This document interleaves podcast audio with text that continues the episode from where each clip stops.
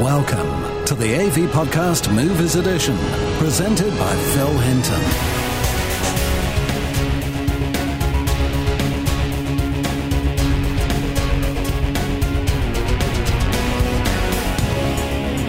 Hello and welcome to April's Movies Podcast.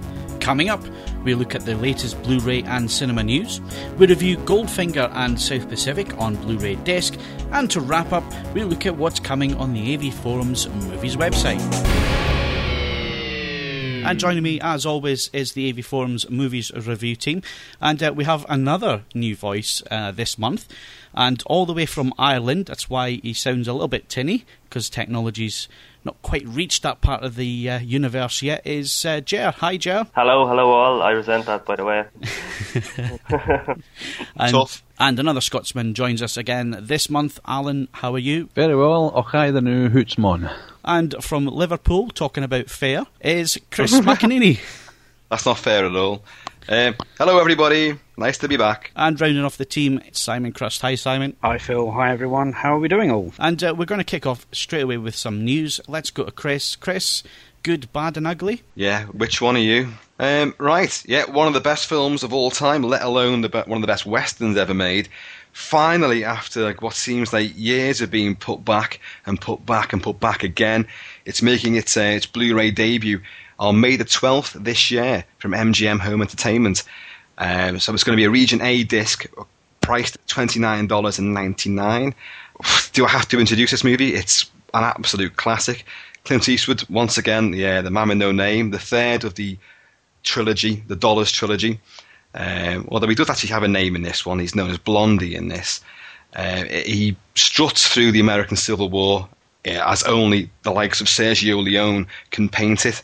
Surrealist, bizarre, existential, um, highly psychological, and very, very funny as well. Uh, made funny possibly mainly because of Eli Wallach as the great Tuco, who is absolutely outstanding. In fact, I would go as far as to say it's more his movie than anybody else's. Uh, a wonderful, wonderful movie. It's again Lee Van Cleef is in there as well as the big blag, blad, the blad guy, as the big bad guy of the piece. But this is a kind of film where no one's good, especially they've all got like a huge degree of amorality about them, and uh, you have some of the best shootouts one of the most epic shootouts and standoffs in motion picture history.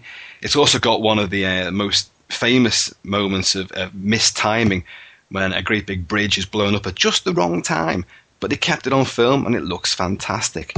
Um, it's an absolute classic. It, it, it bears repeated viewing, you know, until you know the day you die. Uh, I cannot wait for it. Truly cannot wait for it. Disc features. Sadly, the news we have so far, nothing seems to be on it that I can see. Um, but we've got a 1080p MPEG 4 encode. Uh, the last couple of discs I've seen of it have- looked better each time, so hopefully this is going to look even better again.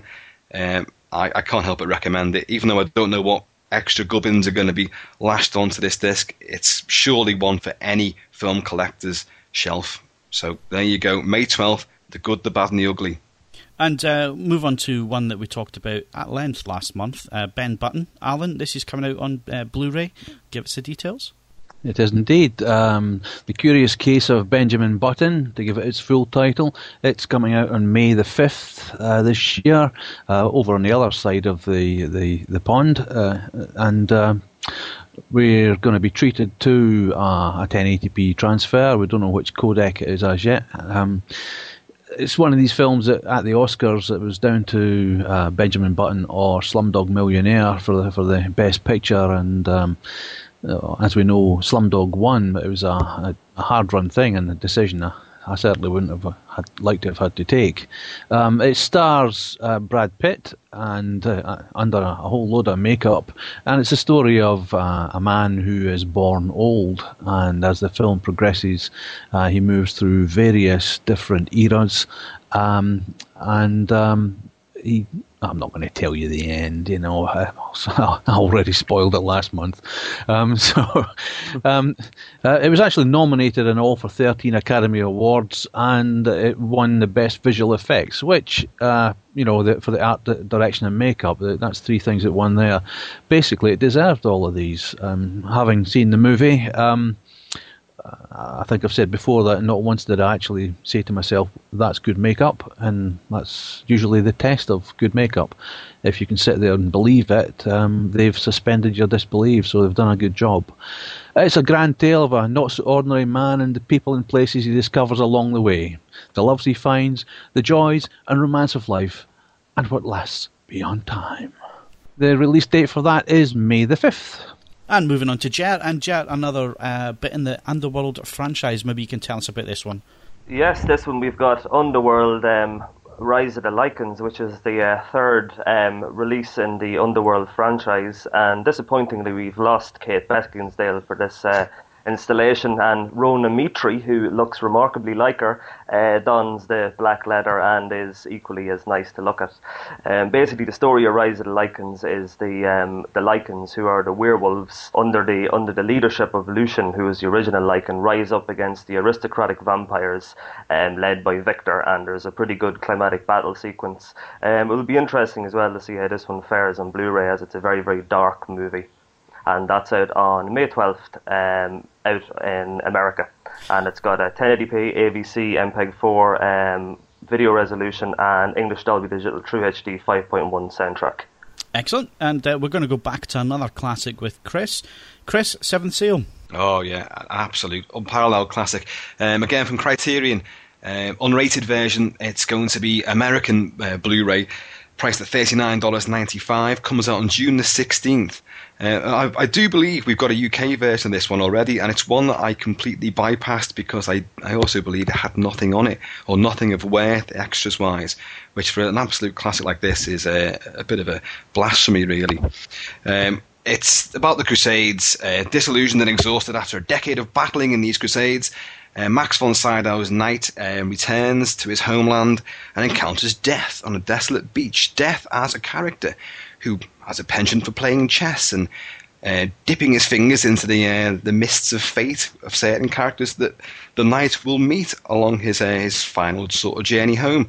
It's a wonderful film, um, starkly black and white, beautiful imagery, uh, a very dreamlike atmosphere, surprisingly upbeat uh, and optimistic, considering that it's about death basically and how we're all going to face it and confront death at some point. Um, and the disc features that we have for this version are an introduction by Ingmar Bergman, recorded in 2003. We have an audio commentary by a Bergman expert with a new afterword. We have a documentary, Bergman Island, which is an 83 minute film on the celebrated director. Uh, archival interview with, uh, with Max von Sydow. A 1998 tribute to Bergman by filmmaker Woody Allen. Um, the film's original theatrical trailer. Bergman 101, which is a selected video filmography tracing the, uh, the great man's career. Uh, and we have a booklet featuring an essay by critic Gary Giddins. Now, uh, it's in its original aspect ratio of 1.37 to 1, and the, it's a Swedish PCM one channel mono soundtrack as well. Uh, now, I really am looking forward to that. That should be that should look dazzling on Blu-ray. Its monochromatic imagery is truly uh, to die for. So let's hope there's a lot more detail and depth added to this version. Then, the Seventh Seal, June sixteenth. Okay, thanks for that, Chris. And we'll move swiftly over to Alan. And Alan, the Star Trek movies are coming. Oh yes, something uh, for all Star Trek fans to look out for. Uh, we've had the TV series, uh, the first season uh, on high def, and now we're getting the movies, and it's coming in a, a, nice box set. The box set includes Star Trek: The Motion Picture, Star Trek II: The Wrath of Khan, Star Trek III: The Search for Spock, and Star Trek IV: The Voyage Home. Star Trek V The Final Frontier, and Star Trek VI The Undiscovered Country. All of these will be coming out in nice high def transfers. They've all got a whole load of extras, audio commentaries with them. Um, I think for Trekkies, they'll, it'll be a must purchase, really. Uh, I have to say, um, I, I, remember seeing the first one, Star Trek the Motion Picture, in a cinema in Falkirk, and at one point, all the spaceships were being hit by a laser beam and they were just disappearing kind of a cheap effect. And the whole credibility of the show was destroyed by some smart aleck in the audience just going, when they disappeared, and that kind of took all the all the seriousness out of it for me. But uh, after that, you, you work your way through the series. I've, I've been a, a I wouldn't say a, massive fan, but I would say I've enjoyed the Star Trek movies. They're good entertainment. Um, looking through them, the search for Spock, I would say, is probably one of the best because it harks back to the style of um, the TV series, and it was directed by Leonard Nimoy. Following on from that, round about Star Trek V, The Final Frontier, that was uh, directed by William Shatner, and that's a whole different kettle of fish. Um, uh, God appears in the clouds, and I remember uh, a bit of a guffaw going around the audience when this visual appeared, but it gets explained later on. It's probably not the best one. I would say uh, The Undiscovered Country is probably the best one out of the lot, but then again, that's just my opinion. I'm really looking forward to seeing these at some point, and certainly my other half is looking forward to it because she's a real Trekkie. Uh, she's even got her, her, own Star Trek uniform, and she occasionally dresses up in it, but th- that's enough of that. So, um, really looking forward to see these these movies. They're, they're all going to be in uh, 2.35 to 1 aspect ratio, and it looks like we're having a Dolby True HD 5.1 surround track with them, and then French people will be just getting a Dolby Digital uh, 2.0 surround, and the poor Spaniards are only getting a Dolby Digital 1 mono surround. Uh, no surround, just a mono track. Um, so something there for every Star Trek fan, and I think there's a wee bit of that in all of us. Uh, okay, and uh, we'll move on to Jer, Predator 2. Uh, please tell me your wife doesn't dress up. yeah, so anyway, we've got um, Predator 2 coming out on Blu-ray, and this, of course, is the um, Predator's second outing. He first took on Arnold Schwarzenegger in what was possibly my favourite film of the 1980s.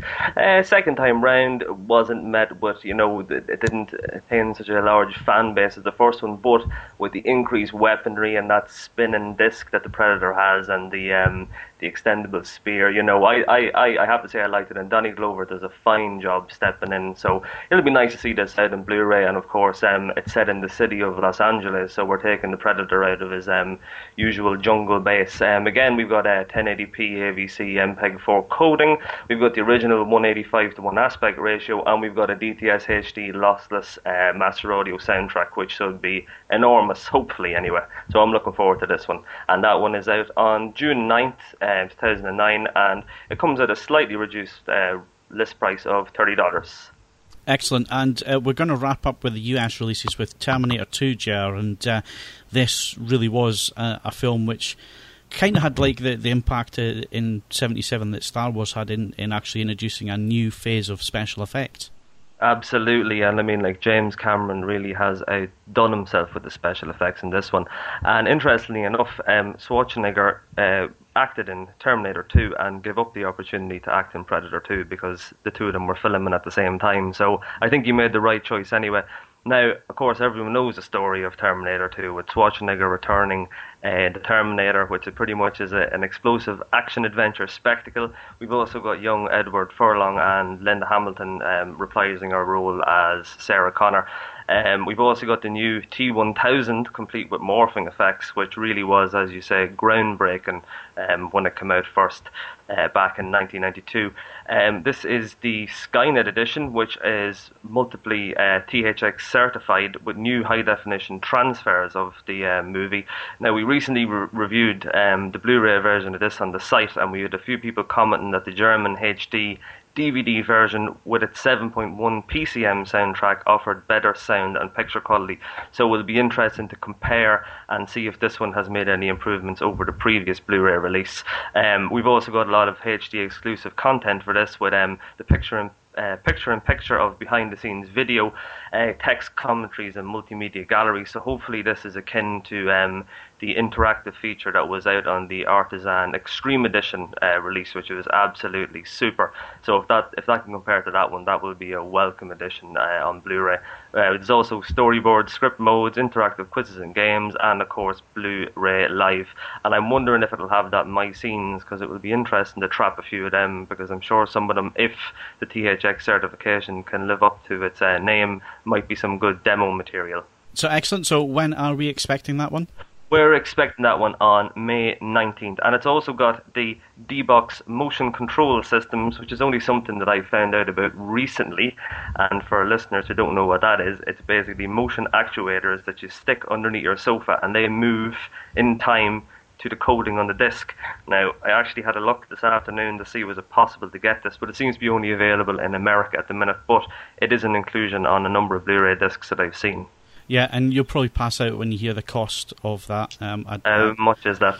I had a demo of it back at CEDIA last year, and um, you're talking a lot of money. It's custom install equipment, so you're talking an awful lot of money for that. We won't give you any figures. You'll pass out. Mm, I'm saving for a new microphone at the minute, so I might have to get that one a mix. miss. So, to wrap off uh, the disc news for this month, we're going to go to Simon, and Simon's going to tell us all about the UK Blu-ray releases coming up. Well, not all of them, Phil. You know, we're only here for 40, 40, 40 45 minutes, an hour. Um, I'm actually going to talk about June because June, I think we can rightly call Oscars month because we have something like six Oscar films being released all within the first couple of weeks. We have Slumdog Millionaire, that's coming on um, June the 1st. We've got Milk coming on June the 8th. We've got The Curious Case of Benjamin Britten. Benjamin Button. That would be a curious case. Benjamin Button. He, he was a. Well, anyway, carrying on. We have The Curious Case of Benjamin Button. That's coming on the 8th as well. We have The Wrestler coming on the 1st. And right at the very end of the month, Revolutionary Road. I believe that uh, that one's something very far down the list. Um, all coming in June. At the time of recording, most of these uh, are all scheduled to come out in um, the USA. So, so by the time we get them in the UK, um, they would have already been out in the US, and chances are we would have covered them anyway. But uh, so they'll probably be very, very similar in um, picture quality, sound wise, and extra content.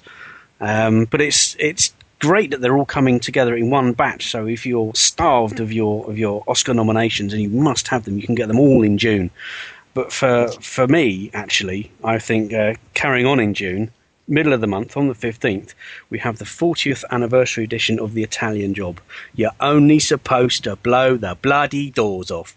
What a great film! Really, really looking forward to this one. When um, Alan reviewed the um, Zulu, um, created quite a bit of stir. Um, uh, people were very, very excited about that one. I think this is going to be equally as exciting, um, and it'll be very, very interesting because the, the, the print is, is equally as clean. So it's going to be fantastic to see this in 1080p, and I'm really looking forward to it. So um, you can keep your Oscars. As far as I'm concerned, it's the Italian job for me. Okay, thanks for that, Simon, and that wraps up our disc news for this month. And we're going to talk cinema in a few seconds. Captain Scarlet. Indestructible AVForums.com. Spectrum is green. Contact the AV Forums podcast. Email podcast at avforums.com. So, moving on, it's uh, now time to look at what's coming to the cinema. Hopefully, we're going to start to see some of the big movies for summer. Chris, give us a rundown of what's coming up this month.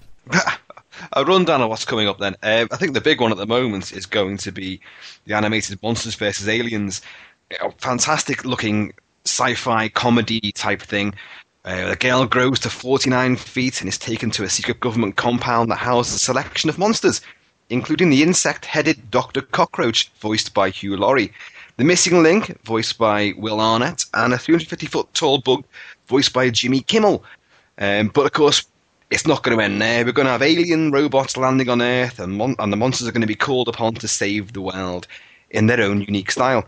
Uh, now, we've all seen trailers for this. I haven't read a great deal about it, as I normally would do, but I think it looks absolutely amazing. so I know that my son is going to drag me to see that one. So, Chris, uh, obviously, there's there's lots of things happening um, with cinema chains at the moment, buying uh, digital projection because they want to show more of these 3D films uh, this summer, and this is the first big one that's going to be in 3D. Yeah, selected cinemas. Yeah, it's going to be in 3D.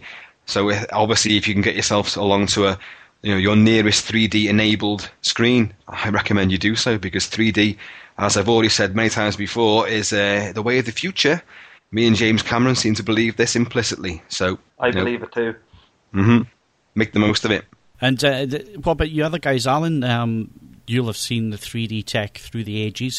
Sorry, that makes you sound ancient. That's a suggestion that I'm old. Sorry, I, I didn't. I didn't mean to make you sound old, but obviously you've seen other inca- incarnations of this technology. Is it any good? Yes. Um, well, nowadays, the, the stuff that you see in the cinema nowadays is very, very good by comparison to the old uh, red and green anaglyphic stuff that really started in the 50s and then enjoyed a bit of a revival, I think, in the 80s when it went to a polarized version in the cinemas. Um, we're heading for uh, probably uh, the development of uh, 3D projection or, or, or uh, 3D televisions in, in the home in the future. Um, and we're all looking for the latest new thing. So I think that's what's probably going to be coming out. Okay, so uh, that looks interesting. It's certainly one which might get me to go to the cinema. Uh, Chris, let's run down the rest of the list and see if anything else can tempt us out. Okay, well, comedy wise, we have uh, the latest one by Richard Curtis, uh, The Boat That Rocked, Certificate 15, um, starring Philip Seymour Hoffman, Bill Nighy, Rhys Ifans, and Nick Frost. I don't know a great deal about this one, but I think someone else here might do. I heard a bit about this film, Chris. Um, it's uh, the boat that rocked, loosely based on the adventures of Radio Caroline, um, which was the pirate radio station that really uh, came to the fore in, in the '60s. Um, a lot of people started there, like Tony Blackburn, so uh, that, they're the people who got to blame for him. It looks it looks to be like it's going to be another good comedy sort of thing you can go along and have a good time and watch. Uh, it looks like it's it's being fed good material to start off with, so uh, I think this is one that would entice me to go along and have a look at it. Um, I, I sort of seen some uh, advanced clips of this. I, I actually did some filming aboard the Radio Caroline boat about two or three years ago, and when I saw the clips, they've totally recreated the the whole environment. It, it looks so realistic. Uh, I think this will be a good movie. Yeah, it's uh, Richard Curtis. He's got this knack of, of doing pretty good comedy stuff, hasn't he? So, Chris, what else is coming up this month? Oh God! For those so inclined, you have the risible latest instalment of Fast and Furious, uh, which I really can't be bothered talking anymore about. If you want to go and see it, go see it. Just don't invite me. Um, something called Seventeen Again, which looks like uh, it's Mike O'Donnell. It's miraculously transformed back into being a 17. Now, isn't he the guy who was in the High School Musical movies? I think he was. yeah. I So know. we- we've got a, you know, um, a- a time-altered sort of uh, fish out of water comedy sort of thing here. His How thirty-year-old outlook making him look seem pretty uncool to all his his friends. I believe he meets his daughter or something as well at the, the high school. So I mean, there's the, the obvious target market for this is is sitting waiting to lap up this kind of high school hijinkery. So you know that's coming out soon. We have Race to Witch Mountain, which uh, Dwayne Johnson, a, a la The Rock, which is, he's a Las Vegas taxi driver picking up two runaway teenagers, discovering they have supernatural powers, and finds himself caught up in the middle of a magical adventure. Now this is Disney, and I do believe this is some kind of sequel or remake of the original Witch Mountain movie. By way, way, way back in was it late sixties or early seventies? Um, so looks like f- pure family fun. Um, could well be interesting. Uh, Dra- Dragon Ball Evolution, uh, a live action version of the manga series. Uh, lots of special effects, obviously, but not a particularly fantastic looking movie, from what I can gather. Um, again, there's a target market for this, i.e., the people who love Dragon Ball. So, you know, uh, that's coming out. And we have also, strangely late in the day, because you know most people who are into this movie will have already seen it and will possibly already have the Blu-ray, because I did recommend it quite heavily um, on our site. Let the right one in, the Swedish vampire, romantic vampire horror movie. Um, that's due out uh, very soon in um, April. Um, now the cinematic release of that, I've seen it several times, and you know what? I, I can recommend going to flicks to see it as well. It's a striking looking movie, and it's a very moving and engrossing film. So, it, it could be a great experience at the flicks. Uh, that's certificate 15, by the way. Uh, I Love You Man. I have no idea what this is. Um, here's a little tiny write up for it. Real estate agent Peter is engaged to the woman of his dreams. Now, all he needs is a friend to be his best man, so he sets out on a series of bizarre mandates to find one. Oh, God, that sounds like absolute turgid dross again, doesn't it? It's the typical uh, rom com style thing, which is sadly all too prevalent these days. Uh, things like Marley and Me, which flickers past the screen and does absolutely nothing to, doesn't enhance anyone's life, doesn't, you know, um, I don't know, it doesn't float my boat at all. So if you feel like I love you, man, then there you go. Okay, well, um, after going through that list, it's definitely the Easter slate, isn't it, Chris? Uh, it's the Easter, yeah, yeah. It's it's it's slowing down, isn't it? But of course, what's due out in May? What's coming in May? Come on, you've all seen the trailer for it now. Star Trek, May the eighth. Oh, yes. If you haven't seen this trailer for the trailer for that, oh my god, you're in for a treat. That is like I'm going to talk about a trailer. I don't believe it, but I'm going to do it now anyway. It is a long trailer, and it's like the old school trailers where it shows you what seems to be events in chronological order. So you're watching, literally, you are watching a condensed version of the movie, and my god, it blew me away. Now I'm a bit of a, a Trekkie or a Trekker, as we like to have ourselves known. Um, but I wasn't particularly fussed about this movie coming out. Uh, I don't know why. It just didn't really do anything for me. I wasn't too bothered. What's his name? Zachary Quinto looks just like Spock, but the Chris Pine from Smoking Aces, uh, a film I wasn't particularly enamoured with. And I thought, mm, the young Captain Kirk, oh, it's going to be just a hip version. Oh, it's not going to work for me. I'm not too bothered. Oh no, how wrong I was. Then the trailer came out, and I was absolutely blown away. Now I'm talking about the third trailer now, the newest one, and it's epic. The music, the action, everything you see in that it is, looks absolutely dynamite. Federation Dynamite. Um, that's due out on May the 8th.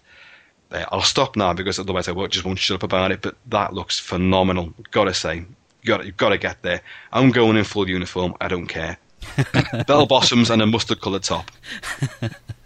Okay, That's- well, uh, thanks very much for rounding up the cinema uh, release news, Chris. A bit of a mixed bag there. I think our recommendation for April would be uh, Monsters vs. Aliens. Am I correct in that? Absolutely. Yeah, yeah. Looks Okay. like Both are booked. So we'll move on, and it's uh, disc reviews coming up next. With more gadgets than Q Branch, The name is Bond. James Bond. this is the AV Podcast. And moving on, uh, we have a host of Blu-ray reviews for you this month, and uh, we're going to kick off with Chris. Chris, a bit of classic 007. Yeah, uh, we're talking Goldfinger, James Bond back in action for um, his third, Sean Connery's third cinematic outing as 007. Uh, arguably, it's one of the most beloved of all the Bond movies. I can't imagine anyone who doesn't like this film. It's it's tremendous. This is the one where it, it does practically everything correctly. Um, you have the bold, brassy main title song, sung of course by Shirley Bassey. You have crackerjack editing. You have wonderful locations. You have lots and lots of humour. Connery is totally and utterly immersed in the role of 007. You know, his, his, his one liners, his sarcasm, his witticisms are, are spot on. Um, he's, he's cocksure and arrogant as only James Bond can be. Um, it follows the book pretty pretty well. Um, it's not. Uh, you know, a couple of you know major things have been changed, but um, the basic plot is still the same, except that the Goldfinger, played of course by um, Gert Frobe, a German actor uh, who was dubbed by Michael Collins. Um, he, his heinous scheme is, of course, not as in the book to steal the, the bullion from Fort Knox, Kentucky. It is to irradiate it, thereby increasing the stock value of his own gold market. So it's uh, you know it's an unusual plot, uh, but it, again, it's now we're entering the OTT sort of scenarios that Bond is going to encounter throughout the rest of his lengthy cycle as the world's leading secret agent. Um, now, of course, this is absolutely wonderful stuff. Sheer 60s class and chic. The, the suits are, are majestic. Um, the ladies are absolutely glamorous and gorgeous up to the hilt. Um, The burnished gold of Shirley Eaton, whose lacquered body uh, became an absolute icon during the 60s and probably still is now. Uh, looks resplendent in the, uh, this new Blu-ray edition, um, on which is the second wave, by the way, of the Bond Blu-rays to be hitting the market. I mean, we had a couple of, well, it's, not, it's the third wave, isn't it? We had a couple of them last year, and this, along with Moonraker, have hit the um, the streets at the same time as Quantum of Solace on Blu-ray. Uh, the action is uh, top notch. Again, you have crackerjack editing from Peter Hunt, who will go on to direct uh, Bond movies as well. The actual direction by Guy Hamilton is phenomenal. Again, there's a, an arrogance here. There's a swagger to the movie. It's it's not a long film. It's a quite a short movie, but it's uh, as far as the Bond films would, would go. But it, it moves at a, a, very sort of leisurely kind of pace. But when you watch it nowadays, you kind of get the feeling that you're getting more than you bargained for. There's a lot of scenes, a lot of classic scenes in there. You've got the, all the, um, the nocturnal car chase around the mountains above Goldfinger's uh, metallurgical plant in uh, in the Alps. The massive battle at the end uh, at Fort Knox. You have lots of skullduggery with, uh, of course, Harold Sakata's infamous um, henchman, Oddjob, the the squat Hawaiian bodybuilder. He's actually a Korean in a movie, but he's a native of, of Hawaii with his uh, steel rim bowler hat. Again, a classic, classic villain. And this is the start of Bond going stratospheric. This is Bond going OTT and it's allowed. It doesn't matter. You're in a, a very hip sort of 60s fantasy land. Uh, now, 1080p incarnation of, of, Goldfinger. Well, we've already seen how good the Lowry restorations are on the Bond movies, and they are glowing by and large. And this is no exception. It's a, it's a wonderful picture. The, the colour is now in a way, it seems more natural, but also it's a warmer cast to the film at large. Uh, I was very impressed with it. This edge enhancement is still there, uh, sadly, but it's I've always seen edge enhancement on this film, as we probably all have. And you know, if anything, it's lesser than it has seemed before. And I certainly wouldn't. Uh, it wouldn't put. It shouldn't put you off getting getting a copy of this on Blu-ray at all. But it's, it's in its original 1.66 to one aspect ratio. Uh, and detail is great. You've only got to see the opening uh, flyover of Miami, which is absolutely tremendous. All of a sudden, you've got colour in your face, you've got detail, you've got depth. It's very clear. Um, lots of detail in the background, finite stuff. It's still, it's still there. Uh, print damage, well, there isn't any, except for one little glitch where Oddjob is driving a very unfortunate mobster who thinks he's gotten away with things to a very pressing um, engagement. And as as the Lincoln uh, Continental turns the corner, you have a frame jump. It's always been there. It's still there now. So you know, I wouldn't really worry unduly over that. Otherwise, the, the picture is uh, is, is great. Um, blacks are, nice and deep. The uh, the gold cast to a lot of the scenes is fantastic. Um, the scene where Bond infamously is strapped to uh, the table and having a laser heading towards his um, well MI6's pride and joy uh, well, the laser now looks really, really sharp and vivid. Um, and the blacks that surround him, because a very subdued, very dark interior sequence, they've often it's often drowned out a lot of detail in the background. Well, it's a lot fresher looking now. The blacks a lot more realistic. The shadow play is a lot more convincing. So the detail isn't so much lost in the background now; it's enhanced. So you know, it, it gets a, a, glowing thumbs up from me. I'd give the picture an eight out of ten. Um, sound wise, now again, you've got the original mono track. Now, this is important for purists. Uh, you've, you got the mono track there, as well as the DTS HD Master Lossless 5.1 surround track. Now, I like the surround track. I've liked all the surround tracks of the Bond movies. Um, you know, these films weren't in these days devised with surround sound in mind, obviously, but the stretching out of the signals, the um, little effects and ambience that are thrown out behind there, it's mainly to enhance what is already there. There's not a lot of bogus stuff there. The score sounds fantastic. Gunshots have a lot more guttural power to them. There's a, a nice sequence where Bond, of course, with his famous um, Aston Martin DB5, he's being pursued by the Oriental um, army that Goldfinger has at his disposal.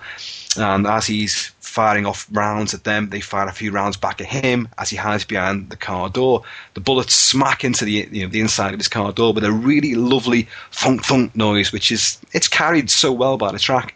Um, the spread across the front is good. Is good. It's it's steerage around the back. Well, it, it, there's ambience there, which is nice. The score is embellished. Pussy Galore's Flying Circus flying overhead. You have got some surround activity there, some some steerage, some directionality. It's not a lot, but it, it's there and it's not overly emblazoned. So I quite like that. But there is one thing about the uh, the DTS lossless track, which um, Alan, who's doing our podcast tonight as well, has pointed out, and it's a real horrible little thing. Um, some people may think, well, so what? But it's a classic piece of sound editing which has been ruined by the uh, the lossless track. In the opening sequence, the pre-title sequence, uh, which is a great little mini movie in its own right, Bond has just disposed of another goon in the bath with uh, he's electrified him. Shocking, positively shocking.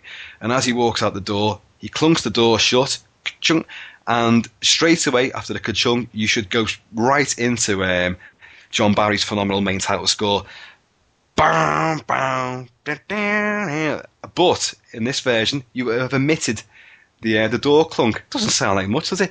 But you listen to the the mono track and compare it to this, and all of a sudden you've lost a classic piece of timing. It's a horrible little thing that they've done there. God alone knows why.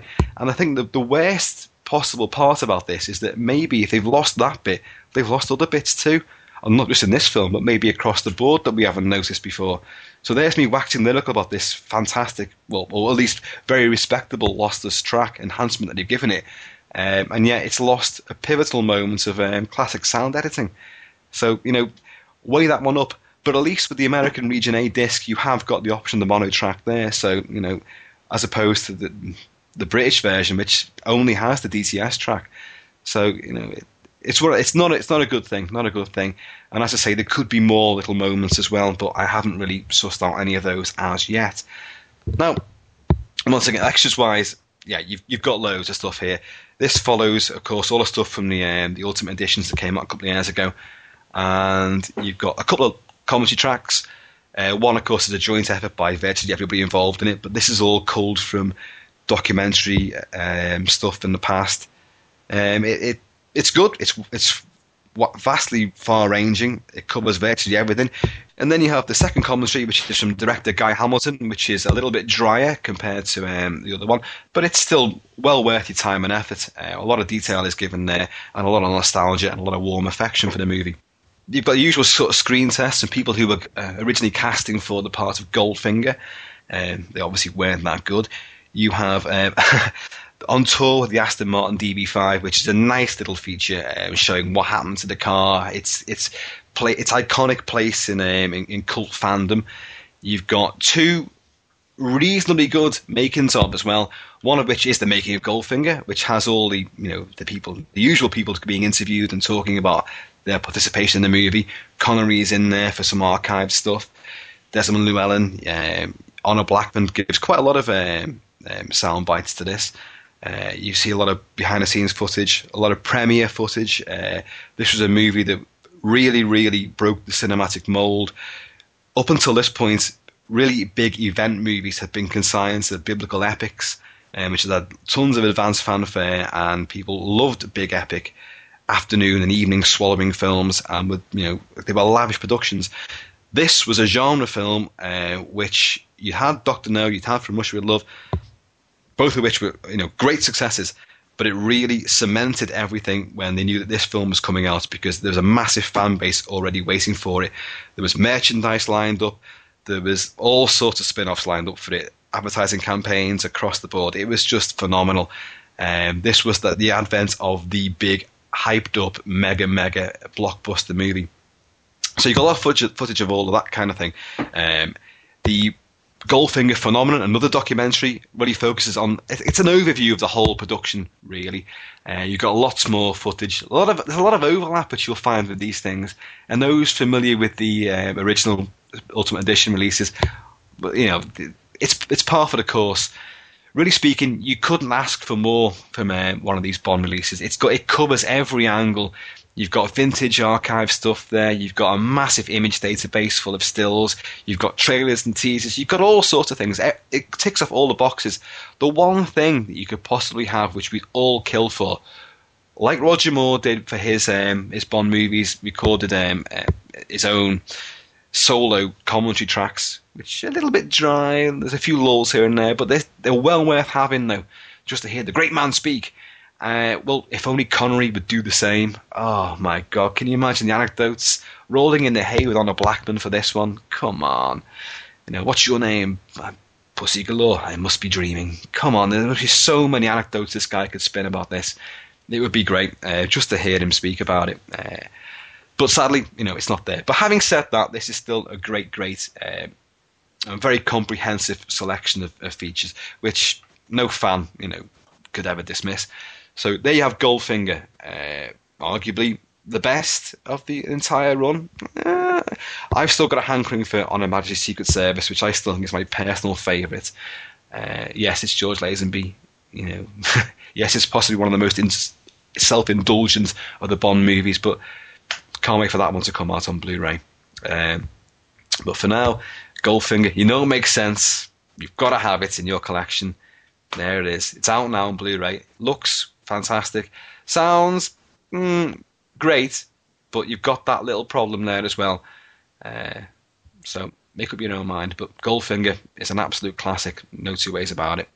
I would say Goldfinger's probably the, the probably the pinnacle of the Bond films of the Sean Connery ones. Um, you know, it had everything. It had the car, it had the girls, it, it had uh, a whole lot of iconic stuff. You know, the the, the as Chris has mentioned, the gold painted Shirley Eaton, and uh, these are images that stay with you from childhood. I remember seeing it first. I didn't. I would just like to point out I didn't actually see it first time round. I saw it probably about 1969 there or thereabouts, and from then on, I remember these images. You know, up to this day, I remember um, the impact that they made. Uh, you don't forget them. Um, so something that can do that um, has to be special. Um, as for Chris's comment, uh, uh, suggestion that um, Sean Connery should do a voiceover track, God, no. Um, Why not? Uh, Sean Connery without a script is a pitiful sight to behold. Um, he's he, he, has all the stories, but he just needs somebody to help him get them out, and somebody to write them down first and get him to agree it, and then present it in an, in an interesting manner. He doesn't have the um, um, skills that Roger Moore has. He's not well, the same I kind. Think, I think you've thrown down the gauntlet there. I hope he actually hears that. Yeah, well, he, could probably come after me. He's a big laddie, but um, puts his golf uh, clubs down for a minute and, and actually goes and records one. Yeah, a, a totally different kind of character, um, but you know, I haven't seen him perform terribly well in an in an interview, and I guess that's probably why he avoids doing them. Um, but fantastic actor. Well, fantastic. Maybe actually, ironically, golfing is the one that maybe caused some of this because he, he was so harassed by journalists and fans um, from the you know for, for, this movie in particular that it really from the next film onwards he was jaded, wasn't he? He oh, didn't yeah. really. He, he, lost his love for playing 007, um, and particularly the whole movie making process of making a Bond movie in the first place. It was getting it was getting to him. It, he was harassed all the time. He was pursued into toilets, wasn't he? Didn't a fan even leap through the, uh, the car window at one stage? Um, and this was the film that caused all of that hysteria. So maybe being an actor, you know, he's like, well, no, I'm playing a part, and I'd rather not. I'm divorced from it now. I'll promote the film, but I'm divorced from it once I'm not actually, you know, in front of the camera. Yeah. So uh, there, there aren't ma- you know when you think of Sean Connery, there aren't many um, amusing stories uh, that involve him. Uh, the only one that comes to mind uh, is when he was shooting Shalako um, uh, uh, out in the, the, the desert someplace. Eric Sykes. Yeah. Well, Eric Sykes played a joke on him where he dressed up as a sheikh, and uh, of course, he, as he was a big star representing the film unit, he had to, um, you know, humour this sheikh, and he was made to eat sheep's eyeballs and all that kind of stuff. And at the end of the day, um, Eric Sykes whipped off the sheikh's outfit and revealed who he was, and Sean Connery then chased him all over the set. You know, um, that's about the only th- hu- humorous thing I can think of that, that involves the man. He's a, he's a serious man, and uh, it doesn't mean that he's no good, not not a good actor, but he's just a different kind of person. I, I think uh, he, t- he takes himself nice seriously. hear him um, talk yeah. about the movie itself, and we we don't really know a lot of his recollections about playing Bond because, as you yeah. say, he, he, doesn't he doesn't talk about it. Maybe yeah. he literally can't talk about it, but you know, it's just one of those. It's one of those wish list things, isn't it? I, would love to hear Connery talk about well this movie in particular because. Um, even if it was just he could string three or four words together every ten minutes or so, it would be something. I mean, yeah. Roger Moore's ones are uh, they're good. They're definitely good. Um, but they're not laugh out loud, laugh a minute stuff, and he does tend to sort of meander a little bit around. But you're like, it's it doesn't matter. You're hearing from the man himself, and that's I that's love. I'm a big fan of chat tracks. You see, I, I love them. I think they're often better and more revealing than makings of because, well, makings of have been designed and directed by someone else, and they're very they're very self promotory, aren't they? Well, a chat track can be cannot doesn't necessarily have to be like that. Uh, for instance, um, Clive Barker's chat track on it. I'm bring off tangent here, but only for a second. Uh, on the Midnight Meat Train, he's quite um, aggressively critical of the studio, um, and that's refreshing to hear. So the bad side of things is always, you know, a bit of fun as well. So, mm. I don't know. Yeah. didn't, uh, didn't one of the recent Bonds pay homage to the gold woman scene in that with oil? Was it Quantum Solace? They covered yeah. someone in oil on the bed, yeah. yeah. It did, and as we think we all agreed last time round, it was such a, a throwaway moment, and that it was almost like like spitting in the eye of this, wasn't it? And I, like I think it was a nice homage. Well, it was dealt with in such a well, blink and you miss it. Well, is that it? Is that is that all we're going to get?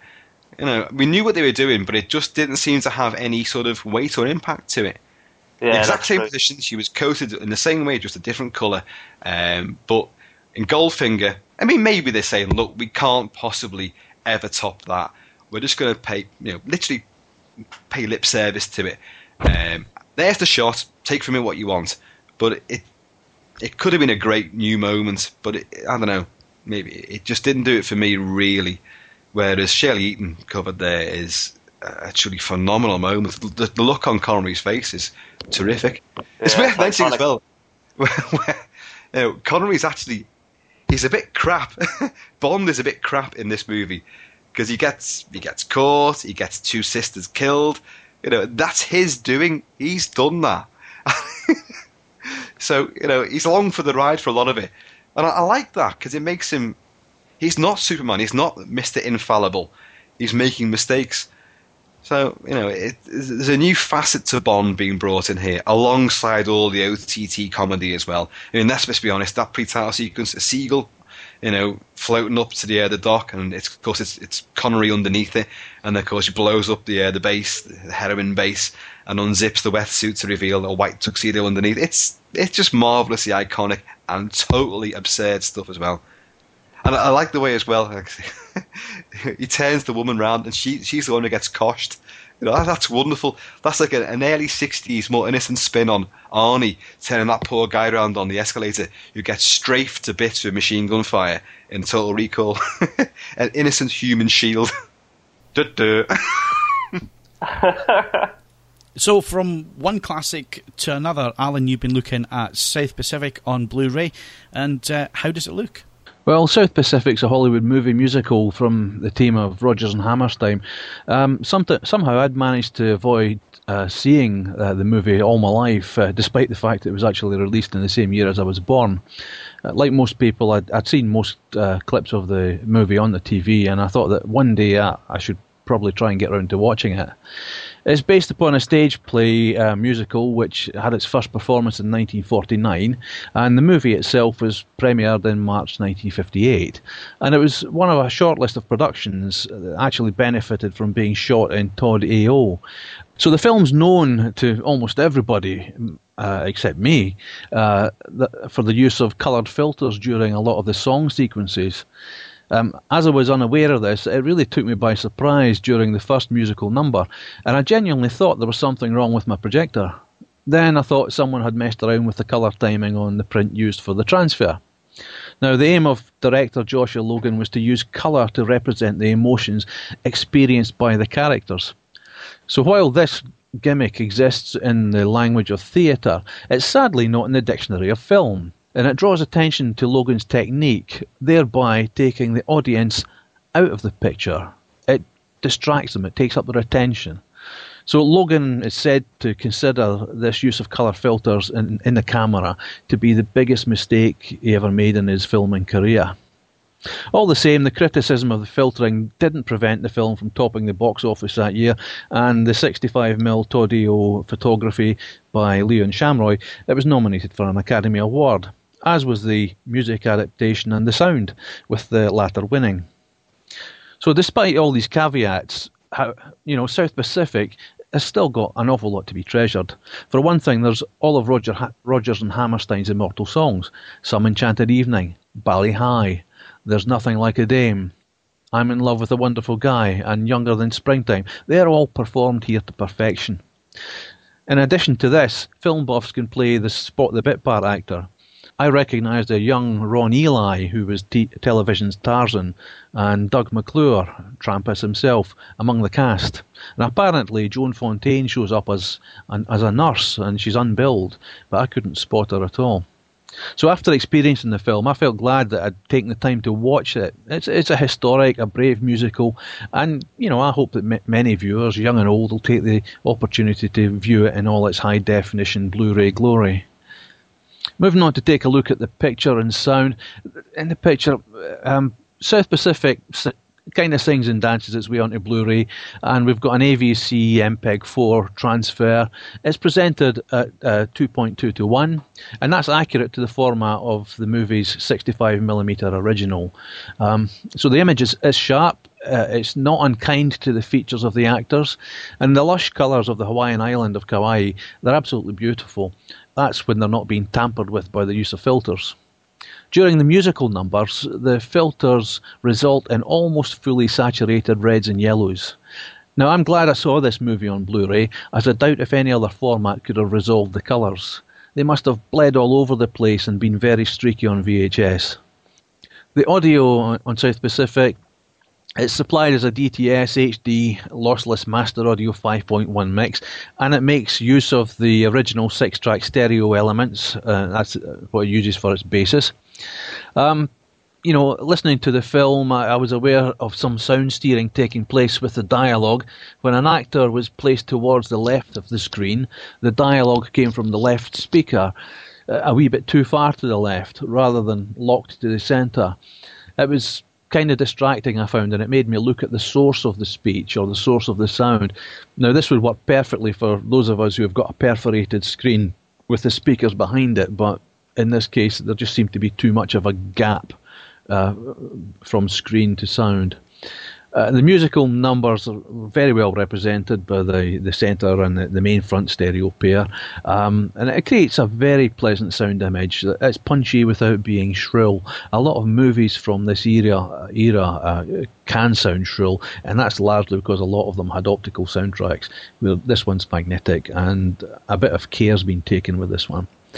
So when Lieutenant Joe Cable and Emile de Becque are spotted by the Japanese, the sound of the aircraft engines overhead makes full use of the surrounds. It's not the kind of movie to use trouser leg flapping bass, but what there was certainly seemed in keeping with the on screen action or singing. Now, those of us with the hearing of a cat will certainly spot the slight audio perspective changes when the dubbed singing voices come into play. I've never seen a movie with so many people having their singing done by someone else. But all in all, the sound's very clean and crisp.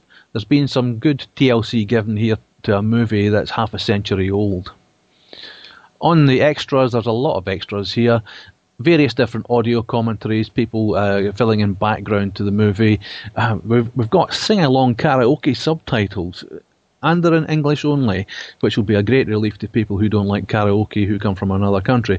Um, it's great for the local operatic stars or for those who simply like a good sing along but can never remember the words. Um, there's a song only option if all you want to do is to uh, see the songs on disc two, there's a roadshow version of the movie. Um, the, when the movie was released um, in those days, it was fairly traditional to put it into select theatres and let it play for a year. Um, a special version of the movie was was shown there. It was 15 minutes longer than the theatrical version. Uh, now somebody's found an original print, and what they've done is transferred the footage and cut it. Edited by Mitzi Gaynor herself, um, who still looks good, and um, she looks at the, the the, the origins of the stage musical, then the movie, and uh, looks at the themes explored in the story of South Pacific. And we also hear from the surviving cast and crew, as well as people who were Seabees uh, on the, um, the, Hawaiian Islands during the war. There's a, a black and white promo, um, the making of South Pacific, which was um, made around about the time back in 1958. Uh, it gives us a bit of a time travel trip to see how the world was at the time of the movie's release. And there's also quite an interesting 60 minutes exclusive.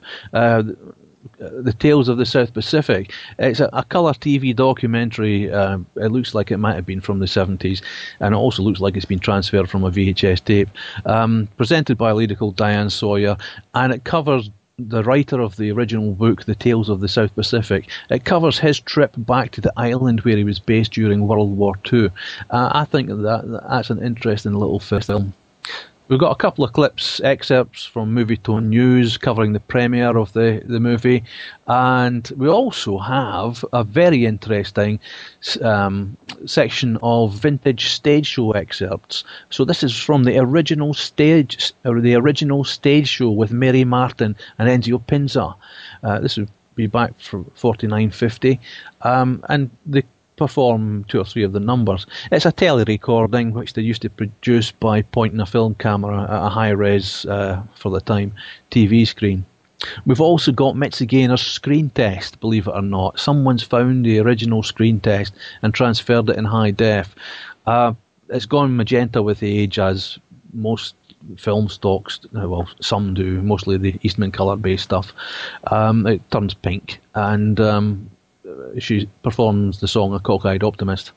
To round it off, we've got the original theatrical trailer, so you can see what it looked like in the cinemas. Um, all in all, I'd say it, it's it's a cracking film. There's a, a, few things if if you're not used to it and you don't know it that will catch you by surprise. Well, hopefully, if you, have listened to this or read the review, that won't catch you by as much of a surprise as it did me. Uh, but it's 50 year 50 years old this movie, and I think it deserves a certain amount of respect. And certainly, the people who've done the transfer and produced this package have done so. So it's really a must-have for all movie musical fans. So, Alan, uh, how well does this movie stand up um, in today's society? And uh, I mean, it's a film I've never seen. I've I've never bothered with it. So, um, am I like to get likely to get some enjoyment out of it on Blu-ray? I think you'd get a fair, fair amount of interest, Phil, because I know you're a sort of technical chap, and uh, I think you'd be just as puzzled as I am, or I was when I saw suddenly during a musical number the, the screen going totally red, and I, I thought, what the? you know, I just couldn't understand it. But also, you probably uh, like the fact or like the strangeness of someone choosing a musical to get across um, a, very strong uh, uh, anti-racist message. Um, to me, it totally surprised me. I could not understand anybody doing it. But afterwards, that's the way to access people's intelligence when they're relaxed, when they're enjoying themselves. It seemed out of place, uh, but certainly it makes you think. And I guess when this came out in America in 1958, racism was pretty rife, and it probably needed someone to prick the consciences there at the time. And Chris, you being a, a bit of a movie buff, um, how does the musicals play with you, and, and have you seen this one? Uh, I have seen it, yes, um, but a long, long time ago. Being very colourful, very vivid, and also a little bit daft. I'm not a musical fan. Now, this one in particular um, has a, a, a, problem for me because my mum's an actress and she's been in two different stage versions of this. Uh, one of which I saw at a very young age, and it she's very good, by the way. But I, I it, it didn't do me any favors watching my mum on stage like that. So um, I've kind of avoided it ever since, and for that reason, a lot of musicals too. Uh, I think probably the only one I could really tolerate would be Sweeney Todd, um, but uh, it, I do remember it being colourful and vivid, and you know the whole happy talky thing. You know, but I, I can't imagine I'd ever actually get this version. Although I respectfully agree, it's, it's probably um, a great film to watch, a very enjoyable experience. But it's I've got reasons why I, I, can't sit through it. I can see, I can just see me mum there. And I'm not going to tell you what part she played, by the way. mm. But uh, no, uh, it, it's not for me, I'm afraid. And uh, I mean, Chris raises quite a valid point there, Alan. I mean, we we started to see the musical come back again um, over the last few years, Moulin Rouge and uh, Mamma Mia, and, and of course Sweeney Todd. So, uh, how does the the old fashioned musical stand up against the, this new breed of musical? Well, I would say it's a it's a thing of its time, and that's why we use the term classic. Um, it has its own values. Um, I think if you view it in context and know when it was released and know um, what it's trying to do, um, I think uh, film buffs and fans of movie musicals will, will enjoy it because of that. Oh, surely, yeah. Yeah, for people coming to it afresh, I think it will be a pleasant surprise. Hopefully so. The thing about a musical tends to be for those that really either can't get into them or you know or just or they switch off right away. It's because when, once you got a plot going, you introduce your characters, and all of a sudden you lapse into song, uh, and it, it, takes you completely out of the fictional story into a different and more heightened, uh, you know, fantasy land. Because all of a sudden you just switch off for the next five, ten minutes, depending on how, how long the song and routine goes on for, and it loses you. Now it's lost me in the past and I loved Moulin Rouge. I was really, really surprised that I was taken in by that because it's a musical. Like, I'm not going to watch this, but I did, and I was blown away by it. And I've watched it numerous times since. Went out and bought the soundtrack, but I'm still not a fan of musicals. And then Sweeney Todd came along. Now, admittedly, I was more swayed by the fact that it was a gory horror story, um, but I loved the songs as well. and it's not enough to transform it into a musical fan. Um, I think the damage mum's performances has, have done to me um, is far too set in stone for me to, to exercise those particular demons. But um, yeah, there's a there's a different vibe. If you can't get into a musical, then the reasons are probably you know too much to overcome. So you either either if you like theatrical productions and stage productions, of course you're gonna love this. It's a new medium, but it's um, you know, it's a fabulous presentation. It does a movie musical does things that a stage musical cannot possibly do, i.e., the effects, the locations, um, the sheer scale of something. But stage musicals, and I've seen, I have seen a fair few. My wife loves musicals and stage shows, so I have been dragged to a few of these things, although reluctantly, and I kind of like look away and oh dear. Um, but you know, I'm trying to put fingers in my ears. But that old thing I said before about it takes you out of the uh, the narrative environment for the spell of the song. Yeah, that that's a problem for a lot of people. I, I yeah, that that applies that applies to any musical really. Um, yeah. and you know, um, and it, I think a lot of it depends on how well the song fits into the context of the story. Um, I, I mean, I, I, felt certainly the songs in, in uh, South Pacific did fit the, the story pretty well. Um, there were also classic songs. There were songs that I'd known about, but I didn't know where they came from. Uh, yeah. You know, I, I, think I knew, I knew Bali Ha'i came from this movie, but that was the only one, and it was a great surprise to hear. Um, you know, things like Some Enchanted Evening, and I knew that There's Nothing Like a Dame came from it uh, because we'd seen the, the Morecambe and Wise send up of it. Uh, but Younger Than Springtime, that was a real surprise to me. And it's really nice, um, the, the way it's done, but, you know, I, I guess you got to have a soft spot for musicals as well. But uh, you know, this is a chance to see it uh, in a quality that you otherwise probably wouldn't. You know, without without high definition uh, video, uh, we'd still be watching it on a, a, a ropey television. You know, a, a, badly transferred print with tram lines running down it. But this gives us a chance to see it as good as it could possibly be. I think. And uh, talk, talking about the technical side, obviously there was a lot uh, that went into this. So maybe you can cover that bit. Yeah. Um, well, this movie was actually shot uh, in a process called Todd-AO, which is a, a, a high definition widescreen process. Um, it used 65 mm film, uh, 65 millimeter wide film. Um, so because the you know most films these days are shot in 35 mm, which is about half the half the width. So by using a, a larger negative area, you, you doubled or quadrupled the picture area, and therefore you get a sharper image, more dense image, and it, it just looks better. Um, you could project it on a much bigger screen without having grain like golf balls. Um, so when they shot it in this large format film, they then printed it from 65 mm onto 70, 70 millimeter film stock for release, uh, which was even wider. And of course, anyone who can do maths knows that if you subtract 65 off of 70, you've got 5 mm left, uh, 2.5 mm aside, and that gives you enough room to put in 6 track magnetic sound stripes, so you can have your 6 track stereo on it as well. So there were benefits there in the sound department that was of its time. There, uh, only, I think, the last film to be shot in Todd-AO was a film called Baraka fairly recently, and probably will be the last one. So for this Blu-ray release, 20th Century Fox went to Photochem. They're a large facility in uh, Burbank in California. That facility's got a 65mm scanner and it has a high-speed 4K transfer capability. So what they've actually produced is an image that looks significantly better than what could have been achieved by just using a 65mm high-def telecine. So the the image that we're actually getting to see is the very best available today. Um, and I think the fact that they've gone to all these lengths to give us uh, the, the the, the best and taking all this care with the movie uh, means it's a special movie and it you know it probably demands our attention to have, have a look at it at least and see what we think. Okay, well, uh, our thanks to Alan and Chris for their reviews this month. And uh, just to wrap up the podcast, we'll be back in a few seconds with what's coming up on the AV Forums Movies website. Uh, uh, people with brains, visit avforums.com. The latest news, the biggest features, and the best reviews.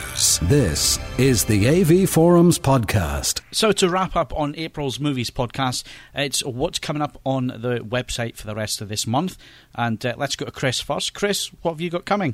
Okay, well, I've got um, the UK Blu-ray of Ghosts of Mars. John Carpenter is much maligned. Um, you know, another one of his meteoric decline in, in you know successful you know movie making. Uh, Francois Truffaut's The 400 Blows, a Criterion classic there. Uh, that's the, uh, an American uh, Blu ray. Uh, what else do I have? I have 80s classic, stupid ass um, action extravaganza Tango and Cash. Clive Barker's awesome Hellraiser. Cannot wait for that one. Love Barker's early stuff. Um, he made this, so you know we're in for good, a good time. Um, the Tale of Despereaux, uh, animated mouse um, antics. No idea what this is meant to be like, um, but looking forward to seeing it nonetheless. And I will be doing the usual slew of um, soundtrack score reviews as well. Excellent, and uh, we'll move to Jer. Jer, what have you got coming up? I've got um, Brotherhood or Tae Guk Gi from our uh, new sponsors over at Yes Asia, um, so I'm looking forward to seeing that. Um, I've also got Bolt, which is the um, animated new animated feature from Disney Pixar. Uh, I've got Milk coming up, in which Sean Penn really was fantastic in that. And interestingly, Sean Penn will also be starring in a remake of The Three Stooges with Benicio del Toro and Jim Carrey in 2010. So that will be interesting. We've also got uh, American History X coming up with uh, Edward Norton, X Men 1 and 2, which I'm really looking forward to seeing how they fare on Blu ray, and the Takashi Miike classic Ichi the Killer. And Alan, what have you got? Yeah, I've got um, the UK version of Body of Lies, the Ridley Scott thriller uh, starring Leonardo DiCaprio. Uh, following that, I've got American in Paris, Gene Kelly's uh, classic um, uh, Hollywood musical. Uh, Frost Nixon's the next one on the agenda. Uh, our very own Michael Sheen, showing what a fantastic job he can do of playing people who are still alive. Uh, also stars Frank Langella as as Nixon who uh, I, am looking forward to seeing a couple of excellent performances there. Um, rounding off my lot at the moment, we have the Seven Year Itch, the Marilyn Monroe classic. So it'll be nice to see that lot. And Simon, what else do we have coming up on the website this month? Mark, he's, he'll be looking at um, some Yes Asia discs. He's looking at IP Man. He's looking at Red Cliff, which is um, John Woo's uh, latest epic, a, uh, back to his sword and sword and sandal, if you like. Um, terrific film. I've actually seen it myself. Really, really good. Really looking forward to that review. He's also um, looking at As Tears Go By, which I think is imminently going to be um, posted actually at the at the time of uh, talking. Um, Kaz will be looking at Sin City, um, which I think is going to look incredible on Blu-ray. Um, was um, fantastic when it was on DVD, so uh, really looking forward to that. He's also got bedtime stories coming and the uh, Oscar-winning The Wrestler. He's looking at that one as well. Imran is be looking at is going to be looking at seven pounds. That's Will Smith's latest one. That's coming to him. He's also looking at another Oscar winner, Slumdog Millionaire. He uh, sort of won the prize, won the Oscar for getting that one, um, and he's really looking forward to doing it. And I'm looking to, forward to uh, hearing his review on it. Keith will be looking at the the UK edition of the X Men trilogy box set, which is coming to uh, to our shores very very soon. Um, all new spanking um, editions, two disc editions, X Men 1, 2, and 3. Less than about 3, the better, I guess, but certainly 1 and 2 are well worth looking at. I, I like so, You like part 3? Well, someone Especially if it's an all new spanking edition. it was you. Yeah, all right. You were the one who went to see it. Fair enough. so that's um, he's uh, that's what he's looking at. So uh, all good stuff. So excellent stuff there. Uh, that's where to get your movie reviews. avforums.com forward slash movies and uh, read the guys' reviews that are coming up. So all I need to do is thank the guys. So thank you guys for taking part tonight. And if you have any feedback or you want to add your own uh, pieces to the conversation, then you can do so in the AV Forums podcast forum under this podcast. So that's it for April's edition of the Movies Podcast, and we will be back again in May. The AV Podcast was presented by Phil Hinton. Original music by Andrew Bassett and Richard Cosgrove.